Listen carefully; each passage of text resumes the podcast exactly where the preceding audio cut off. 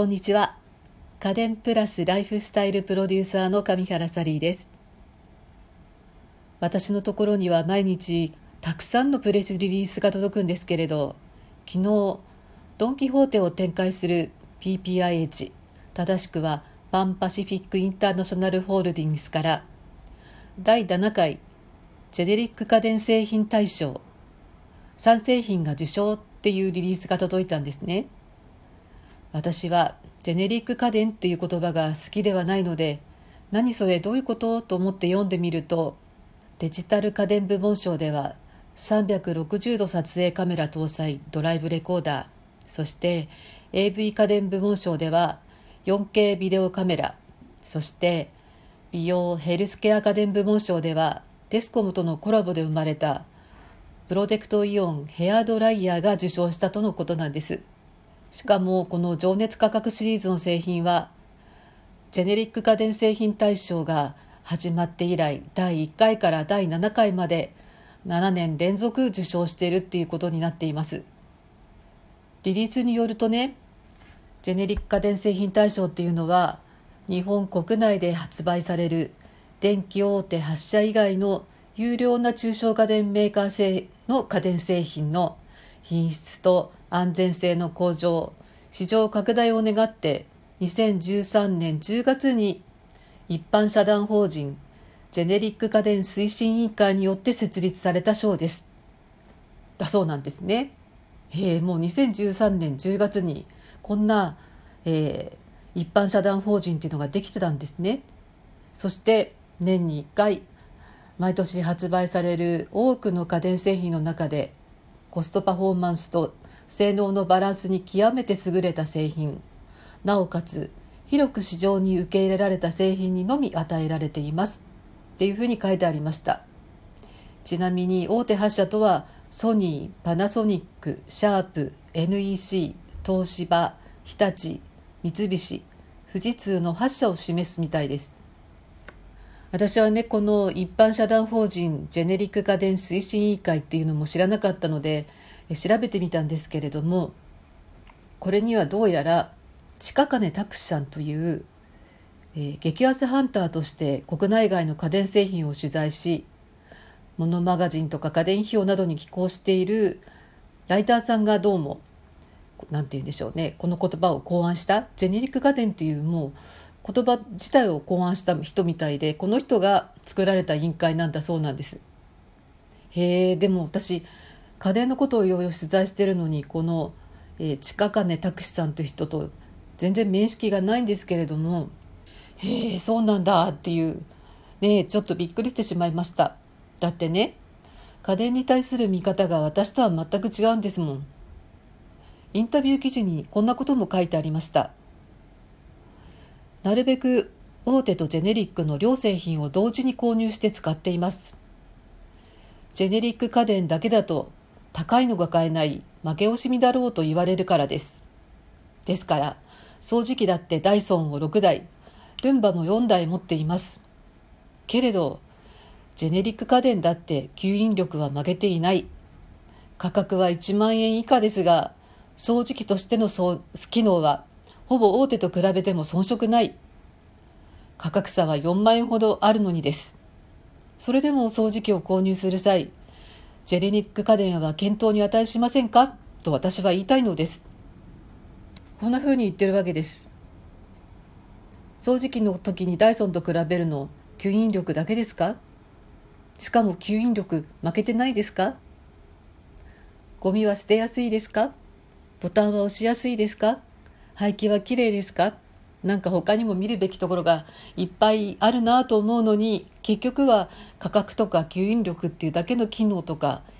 なんだかね納得がいきませんでした。こんな風にも語っています。バブルの時代ではないので家中の家電を全部ブランド物にする必要はありません。例えばリビングのテレビはブランド物の良いテレビにするけれども子供部屋や寝室のテレビまで全部ソニーにする必要はないよねということです。あとはコスパ。パナソニックさんのホットプレートが2万3000円で、ほぼ同じ機能の山善さんのホットプレートが7800円なら、価格差は1万5200円ですその浮いたお金で良い肉がたくさん買えるじゃないですか決してパナソニック製品の購入を否定するのではなく焼くという機能が欲しいのであれば別の選択肢もあって浮いたお金で何かを買うことができるのです。こんな風に言ってるんですね。多分ねこのパナソニックのホットプレート2万3000円は当時ちょっとこれ古いコメントでしたからあの IH ホットプレートのことだと思うんですけれど当時ね IH のホットプレート他に作ってるって言ったら山田さんしかなかったので。で私的には山善さんを軽視するわけじゃないんですけれどもその価格差で美味しい肉が買えるから嬉しいっていうのはなんだか単に肉が焼ければいいじゃないかっていうようなホットプレートそのものに対するなんか愛のなさっていうかとてもがっかりしてしまいました。ジェネリック家電大賞の要項にあったコストパフォーマンスと性能のバランスに極めて優れた製品。なおかつ広く市場に受け入れられた製品っていうのは間違ってはいないと思うんですけれど結局はコスパというかコスパが悪いわけじゃないですよね。コストパフォーマンスですから。価格に見合っているかどうかっていうことなのでただそれだけに集約されている家電選びっていうのが私にはどうしても納得できないわけです。価格の割には性能が優れていて素晴らしいという考えに加えてそれがあるだけで使っている時にもそうでない時にも暮らしが楽しくなるっていうようなあとはデザイン性の素晴らしさとか五感に響く感動を与えてくれるものつまり私が提唱するウフフ家電とはなんだか正反対のところにあるような気がするんですね。男性向けで考えているのかもしれないですけど私はジェネリック家電よりは俺家電だと思ってます。ダイソンだっていいじゃないですか。価格が4万円の差があったとしても男性がこれを持ってなんだか嬉しい気持ちになって家事をする入り口となったりこの家電があるから掃除は自分がやるよとなれば閉めたものですしかっこよくて心躍るキッチン家電が手に入ったことでそれが料理の道へのきっかけになるんだとしたらどんなに素敵なことでしょうそれはコスパとかそんなものでは語れないものだと思うんですよね。ジェネリック家電にそんな要素があるでしょうか。どうしてもモヤモヤっ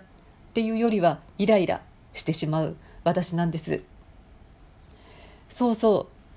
アイリスオーヤマもこれまでにジェネリック家電大賞をいくつか受賞しているようなんですが実はアイリスオーヤマさんはジェネリックとかジェネリック家電という言葉をとても嫌っていて取材中とか社内ではこれは禁句です。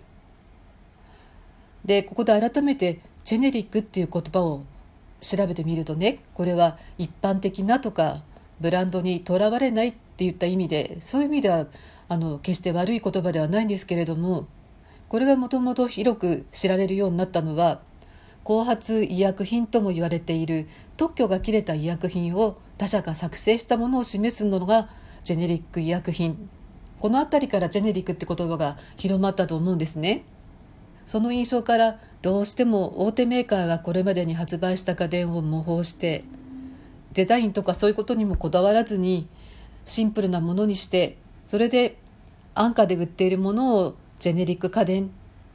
そういうイメージが強いような気がします。ジェネリック家電という言葉が聞かれるようになった時に山善やアイリス大山がその代表的なもののようにメディアで取り上げられていたこともあってアイリス大山は決して安いだけでもない大手家電メーカーの技術者を引き抜いたことでいろいろ言われてますけれども、えー、真似した家電だけを作ってるわけではなくてそこにユーザーイン発想のプラスアルファの要素を取り入れていることを強調して今ではそれをなるほど家電と名付けています多分こんなふうに自らこう発信するようになったのも自分たちはジェネリック家電なんかじゃないって言いたかったからなんじゃないかなと思うんですね。さてお聞きくださっている皆さんはジェネリック家電と聞いてどんなメーカーのどんな家電を思い浮かべますか？名称はどうであれ価格と性能のバランスといったことだけではない。もっと豊かで幸せな暮らしを提案してくれる夫婦家電とか俺家電が広まりますように。